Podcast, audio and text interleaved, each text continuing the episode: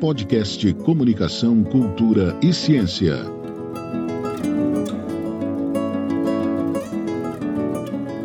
Olá, está no ar o podcast O Falar Cuiabano. Eu sou Dalila Rodrigues, mestranda em Estudos de Cultura Contemporânea pela Universidade Federal de Mato Grosso. Você escuta agora conteúdo científico, uma pesquisa com o objetivo de aprender e refletir sobre um acontecimento na cultura contemporânea. O lugar do Falar Cuiabano hoje nos espaços da arte e de poder em Cuiabá. A ideia do uso do podcast como repositório de conteúdo de ciência é do professor doutor Pedro Pinto de Oliveira, orientador nessa jornada acadêmica. Esse podcast científico tem uma dupla utilidade. Para o pesquisador, é produção de informação, serve como referência, coleta de dados para pesquisa. Para você que está nos acompanhando, serve como divulgação científica. Buscamos mostrar o desenvolvimento de uma pesquisa acadêmica de um jeito diferente, com o ouvinte acompanhando o estudo sendo construído. Eu converso agora com o procurador de Justiça, Domingos Sávio de Barros Arruda, mestre em Direito pela Universidade Federal de Santa Catarina, ingressou no Ministério Público de Mato Grosso em mil novecentos e noventa e dois, sendo promovido ao cargo de procurador de Justiça em dois mil e quatorze. Procurador, penso que será a primeira vez na sua carreira que o senhor é convidado a falar sobre algo que não tem ligação direta com o seu fazer profissional. Essa entrevista não é sobre o seu trabalho no Ministério Público, mas sobre a sua forma de falar. Tratamos aqui neste podcast parte do processo de uma pesquisa científica do Falar Cuiabano e as relações de poder. Obrigada por ter aceito o convite. Procurador, o senhor é cuiabano? Como dizemos aqui, é, sou cuiabano de Chapicruz, né?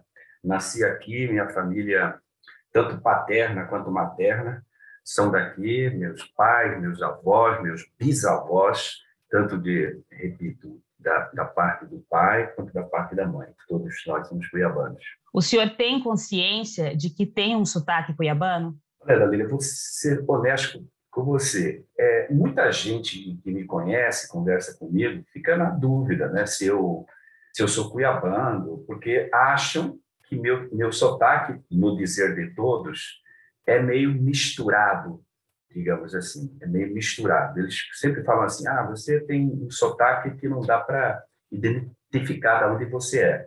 Agora, eu, particularmente, se você é, é, perguntar para mim, como, ah, se acha que o seu sotaque, você está perguntando, se eu acho, veja, depende do parâmetro, né?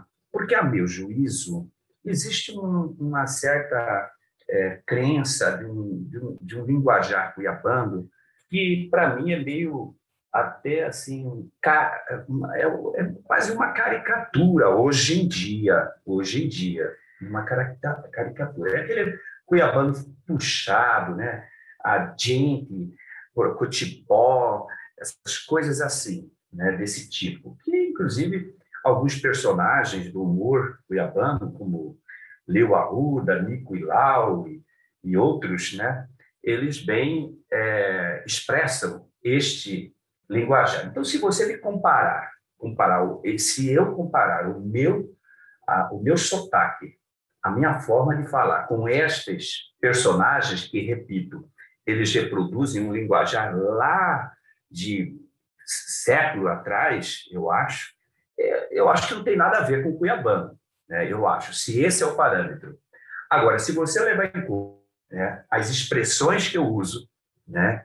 É, estas sim, são próprias do linguajar cuiabano. Eu, eu uso muitas expressões, tipo vô, tipo se é besta, tiaí. É. Agora, quando? Sim, o senhor falou dessa comparação.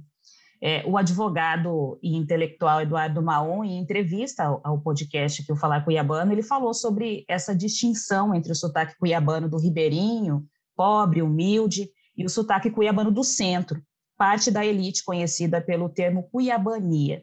O senhor se sente um falante dessa elite, da norma culta, formado, com um jeito típico do cuiabano do centro, para usarmos o termo de Mahon? É, eu, honestamente, eu, eu não, não, não, não faço bem essa distinção na forma que o doutor Mahon, Mahon fez.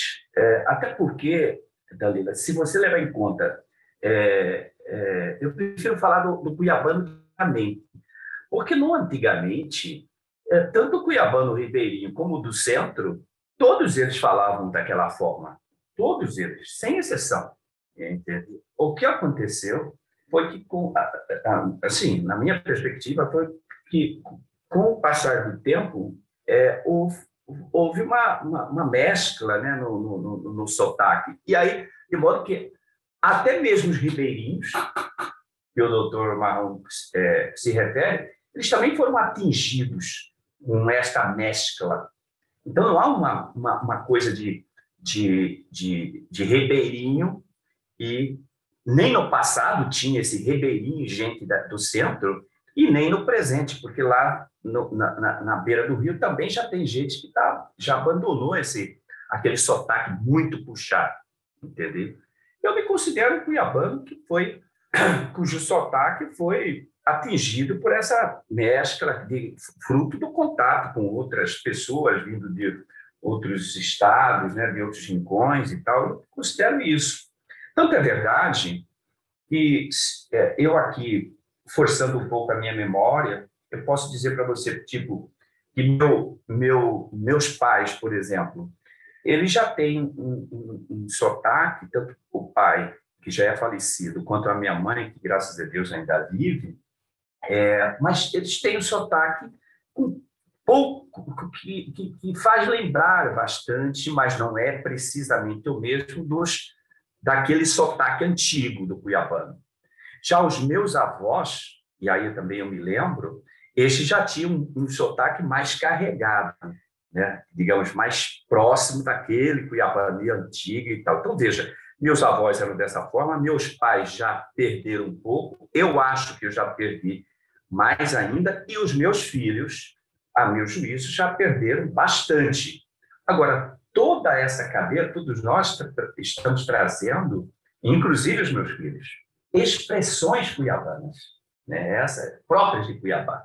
Esses dias, eu vou te dar um exemplo, é, saíram, publicaram uma, uma foto, né, no nosso grupo de WhatsApp, do jornalista, que você bem conhece, o Tinho Costa Marques. Né? O Tinho Costa Marques. E o Tinho estava em meio a outras pessoas nessa foto, e ela jovem, né? Ele estava ali certamente com uns trinta anos de idade, no máximo, alguma coisa assim. E com uma pose, né? Numa pose. E eu escrevi no grupo, tá, escrevi, tá bem torceira, tá bem torceira, com, com uma exclamação. Olha, logo já me perguntaram, o que é torceira? Né? Então, eu falei torceira, que é um termo nosso, que eu achei que todo mundo ia saber. Então, logo, a... a, a, a uma das, das pessoas que estavam no grupo perguntou, mas o que é torceira? Eu expliquei, não, torceira é um cara, é um cara metido, metido na pose. Aí expliquei, metido na pose, não é metido de achar que é bom, essa coisa não, metido na pose, cheio de pose. O que hoje a gente fala, os meninos mais novos falam marra, né? Estava numa marra tremenda. Então, é torceira que a gente falou. Então, eu carrego as expressões. E eu acho que estou afastado um pouco mais daquele linguajar antigo. O senhor falou desse linguajar passado em geração para geração, ele sofre essa, essas transformações, perde talvez um pouco essa incorporação. Para o senhor, como será transmitido esse linguajar para outras gerações? Você diz o sotaque ou as Isso. expressões? O, so... o sotaque, ah, eu acho que... Eu acho que o sotaque vai, vai, ele vai, ele vai deixando, é, vai fazer parte do passado, sabe? Sinceramente, eu acho que o sotaque vai fazer parte do passado. Justamente por isso, é, veja, é, hoje em dia não só a, a, o fluxo de pessoas que vêm para o estado, que vêm para Cuiabá, né, de outros estados, que convivem com os nossos filhos nos condomínios, nas escolas e tudo mais, né? Essa gente toda que vem de fora. Mas também os nossos próprios filhos, e certamente os nossos netos será a mesma coisa, eles também vão daqui para lá. Então, eles vão estudar em São Paulo. Eu tenho um filho que está estudando em São Paulo, outro filho está estudando em, em Minas Gerais. Então, eles lá convivem também com outras pessoas Então, eu acho que, e, e, e diga-se, essa circunstância não existia lá no passado, de cem anos atrás de Cuiabá, oitenta anos atrás. Ninguém saía daqui para estudar, pouquíssima gente saía daqui para estudar fora, e pouca gente vinha para o Mato Grosso ou para Cuiabá. Então, não havia essa migração também. Então, daí conservava-se o sotaque. Agora, não. Agora, as pessoas, muita gente vem e muita gente vai. E aí o sotaque vai se misturando. Então, eu acho que no futuro será isso, será uma coisa é, do passado, sabe? A gente vai ficar só é, nos livros, em algum áudio e por aí vai. Alguma vez na sua vida o senhor sofreu algum tipo de preconceito por causa do seu sotaque cuiabano? Não, não, não, não. É, não, nunca sofri, nunca sofri. Agora, às vezes, eu confesso para você que muitas vezes é, eu até, a gente até é, se reporta a, esses sotaque, a esse sotaque, é, pra, digamos, ênfase em alguma, alguma coisa que a gente está falando, né? É, é, é normal, né? Você está falando alguma coisa e, para dar ênfase, eu, eu me recorro a uma expressão, a um sotaque cuiabano. Mas é algo que não é bem natural. E você veja, Dalila, que não é o meu caso, não é o meu caso, eu já registro, mas eu já observei que muitos cuiabanos, cuiabanos mesmo, não estou falando gente que, é, entre aspas, misturado ou chamado pau rodado, não estou falando, estou falando cuiabano de raiz mesmo. Muitos cuiabanos de raiz que eu conheço, eles se incomodam, inclusive, com este tipo de humor. Né? É, não sei, para eles isso aí meio que ridiculariza, empobrece a, a, a linguagem, o sotaque cuiabano. Não é o meu caso, mas já tem muita gente assim, muita gente que, que, incomoda, que se incomoda é, desse linguajar. Mas eu, eu, da minha parte, eu tenho é, consciência de que esse, esse foi um, um, um linguajar, um sotaque, né, que faz parte do nosso berço, do berço da cuiabania. Então, eu tenho orgulho disso, eu tenho orgulho disso. Mas não é atualmente o usual, não tem dúvida. É, é, de modo que, por exemplo, nós falamos desses humoristas, é, fica uma coisa meio, a meu juízo, nos tempos atuais, destoante daquilo que é, é o, o, o linguajar médio dos cuiabanos, como eu, inclusive. Então, falando do cuiabano, repito, pau rodado. Então, esse humor parece que está um pouco discrepante já do cuiabano, do atual cuiabano. O senhor, o senhor não aprecia, então, o linguajar cuiabano como objeto de riso? Que é a forma que os humoristas trabalham, interpretam o linguajar cuiabano hoje? É, eu, eu acho que não... Hum, eu, eu me incomodo também um pouco nesse sentido, né, de que eles fazem isso justamente para causar riso, né?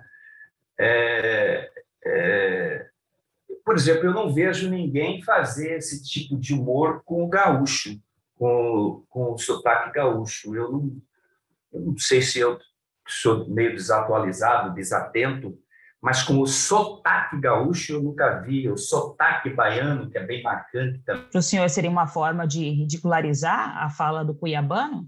É uma coisa que poderia ser repensada, sabe? Poderia ser repensada. A, a, é, o sotaque como o sotaque, eu estou dizendo o sotaque. Veja, o conteúdo do humor é diferente do sotaque. O conteúdo do que eles dizem. É, isso...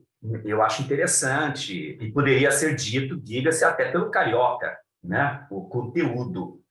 Agora, agora, o sotaque como objeto de humor, eu acho que não é legal. Eu acho que não é legal. Procurador, vamos entrar agora na sua prática profissional pela via da cultura.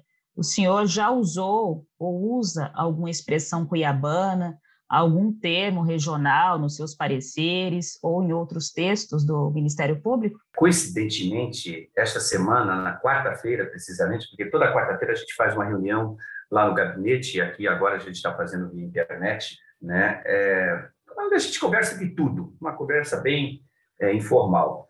E essa semana, na quarta-feira, a gente estava conversando e eu falava sobre é, estilos, né, de escrever, modo de escrever, essa coisa. Coincidentemente, era essa conversa. Eu dizia a eles, né, que, a par do, do, do, do, do formalismo da linguagem, né, é, que a gente sempre usa, e eu não fujo a essa regra, eu disse a eles, uma boa técnica para você dar ênfase naquilo que você está escrevendo ou falando é você usar, às vezes, uma expressão coloquial, né? Algo mais popular. Isso chama atenção num texto ou numa, num discurso, né? E eu dizia, uh, uh, e eu particularmente adoto essa técnica, né? E quando eu a adoto, e não é com muita frequência, diga-se, mas quando eu a adoto, eu uso uma, uma expressão cuiabana, às vezes, né? Então, isso para... Mas, mas no meu normal, a, a linguagem forense não se usa, né? É uma linguagem mais formal e longe dessas expressões mais regionais. É claro, agora, agora uma, só mais uma coisa, numa sustentação oral, né, que a gente faz lá no tribunal e tal, certamente escapa um termo aqui, outro ali, é, da cuiabania, sem, sem, sem dúvida. É, nós temos um vocabulário cuiabanês bem interessante, um cuiabano utilizando uma expressão cuiabana na sua função como agente público. O senhor, então, existe essa possibilidade? Sim, eu uso, eu uso, eu uso. E, claro, na minha, na minha, no, no cotidiano, ao receber um advogado, ao receber uma, uma autoridade no meu gabinete, né, isso é normal eu, eu falar. E no papel, como a gente fala, no papel sai, às vezes, quando eu faço essas... essas quero dar uma ênfase, né, no meu texto, eu já usei uma expressão cuiabana, né, assim, uma expressão cuiabana. Qual? Ah, do tipo... É, é, é, é, como, eu, eu chego a escrever, né, como diria o bom cuiabano, você é, acha que eu sou besta? Né? Tipo assim, quando um, um, um, tipo, quando um réu, né, alega uma coisa sem nenhuma, sem pé nem cabeça, sem nenhum fundamento, a gente faz essa... É, entra nesse coloquial. Então, a gente pede, peço vênia aqui para usar uma expressão cuiabana, é, uma, uma expressão cuiabana que vem a calhar, né, nesta altura, dois pontos. Você acha que eu sou besta? Entre aspas. E prossigo no texto formal. Então, coisas desse tipo. Procurador, em algum momento no seu dia a dia, o senhor se dá conta, quando acaba de falar alguma coisa, e pensa, nossa, isso é bem o jeito do cuiabano falar? Eu, eu, eu, eu, eu, eu costumo fazer o seguinte, Dalila, sempre quando eu, eu uso uma expressão cuiabana mais carregada, por exemplo, meu pai tem muitas expressões. Meu pai era, meu pai era um, um, digamos assim, um verdadeiro laboratório de expressões, sabe?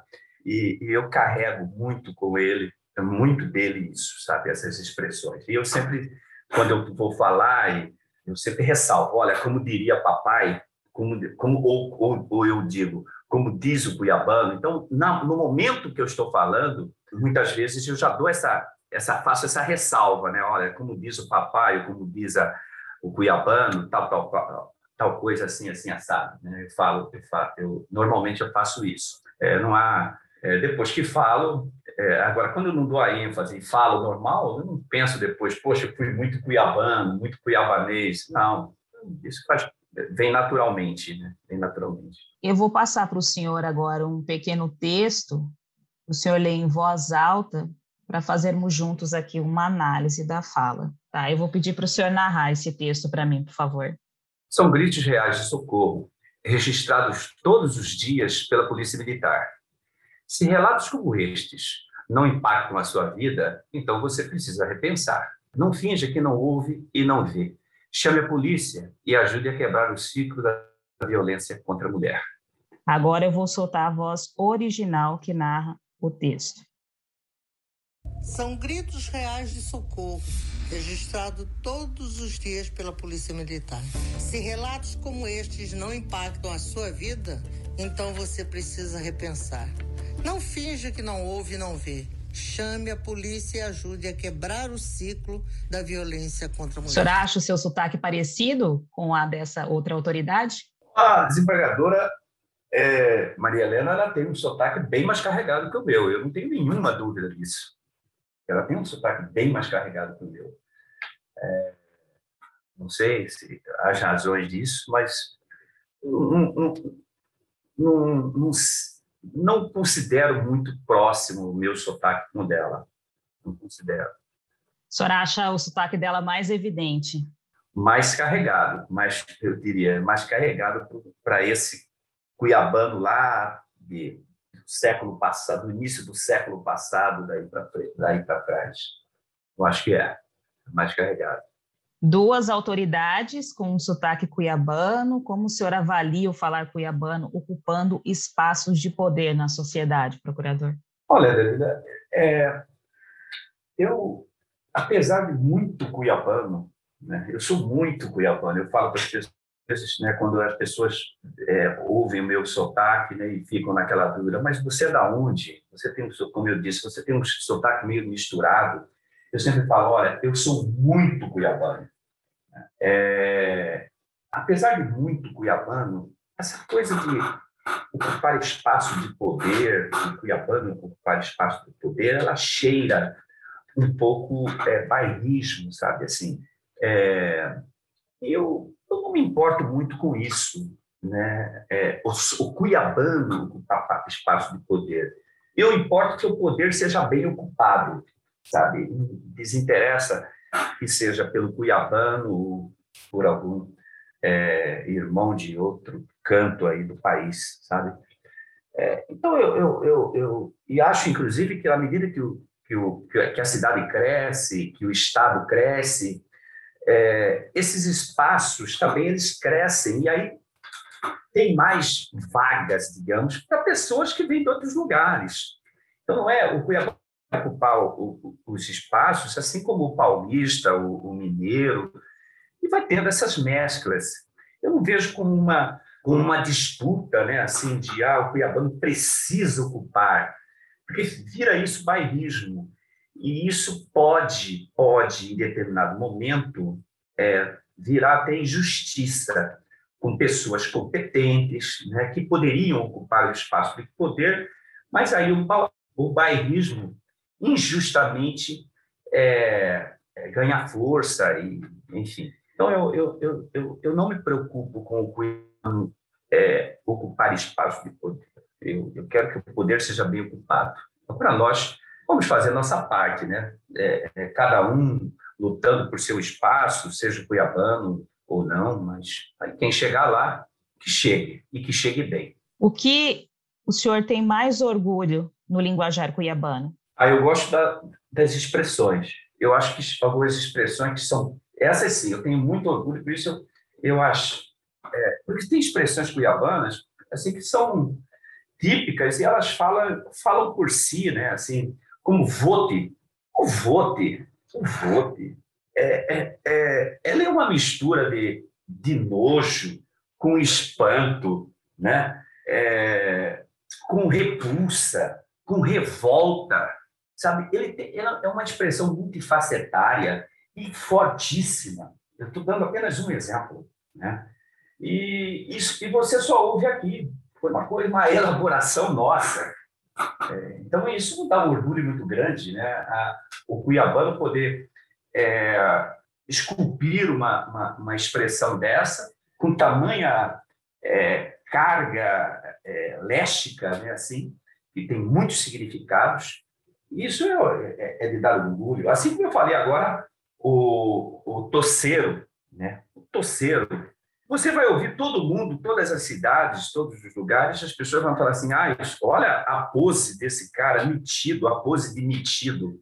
Não, mas o cuiabano veio e falou assim, não, peraí, isso aí é toceiro, toceiro, quer dizer, e eu expliquei, foi para a sua colega Clênia que fez a pergunta, o que é toceiro? Né? Eu expliquei para a Clênia, falei, toceiro, Clênia, ele não é o metido de uma forma geral, aquele cara que se acha, aquele cara que...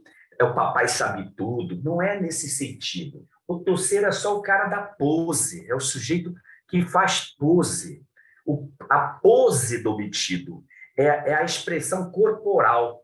Agora eu pergunto, Dalila, aonde, qual lugar do país que alguém é, é, é, esculpiu essa palavra, uma, uma expressão, né, que tem a ver apenas com a pose, a pose, aquela pose de metido. As pessoas falam metido, mas o metido pode ser na pose, na voz, pode ser porque na arrogância, o metido misturado com a arrogância. O torcer não tem nada a ver com arrogante, por exemplo. Então, veja, são expressões que, que, é, é, que tem tudo a ver. Uma expressão que eu uso muito, quá, quá.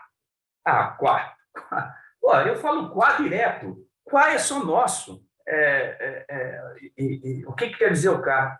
É só, é, é, o, o quá é uma coisa tão abstrata, mas ele, ele consegue ser abstrato e de significado ao mesmo tempo. Se eu falar quá para você, você falar assim para mim, Domingos Sávio, você gosta de, de peixe, pacu? Eu falo quá. Gosto demais. Ou gosto de disparate. Isso eu falo quá. Gosto. Esse quá tem um significado, agora é só nosso. Então isso me orgulha muito. Isso me orgulha muito. São palavras bem peculiares. Né? Bem peculiares, que têm significados, né? Uma significância é, precisa, né? Foi muito bem elaboradas, foram muito bem elaboradas, né? E, e aí ficou só para nós, só para nós. Meu voto, você, quá, e tantas outras, né, que eu posso citar aqui. Isso me orgulha, me orgulha. E, e, e, e, e assim, então eu não me importo muito, por exemplo. Quando eu vejo meus filhos, eu tenho meus filhos, eu tenho dois filhos, né, já adultos, né, e, e eles não têm essa, esse, esse, esse é, linguajar puxado do cuiabano, que a gente chama, né, mais carregado, mais, mas eles trazem ainda com eles, levam com eles, né, essas expressões. Isso me orgulha. Eu olhar para meus filhos e eu ver que eles adotam essas expressões. Isso me orgulha. Honestamente, isso me orgulha. Eu falo, eles não negam, né, a origem deles. Eles não negam a origem dela. Me orgulha muito. E eu vejo eles, por exemplo, quando eu os visito, vou lá em São Paulo, né? É, o meu filho já está há cinco anos traba- estudando, trabalhando lá. E aí eu vejo eles, ele em meio a outros colegas e tal, e ele, de vez em quando, ele solta uma expressão cuiabana, né? Em meio aos colegas. Isso me orgulha muito. O que o senhor procurador achou de discutir a cultura cuiabana, do falar cuiabano, nesta entrevista? Ah, ótimo. Como você disse no início, eu nunca fui entrevistado por, né, para falar disso, é, para falar do, do linguajar cuiabano. Então, acho ótimo e acho que esse tipo de pesquisa também é, faz, é, mantém vivo, né, esse, esse linguajar, a cultura, e É, é, um, é um registro, né? Um registro que vai ficar aí, você vai fazer seu trabalho, vai deixar registrado, e muita gente no futuro vai pesquisar, né? É, vai tomar conhecimento de tudo isso que você está fazendo, e eu próprio gostaria muito que, ao final, você me passasse para eu dar uma lida no seu trabalho. Eu conversei com o procurador de Justiça, Domingos Sávio de Barros Arruda.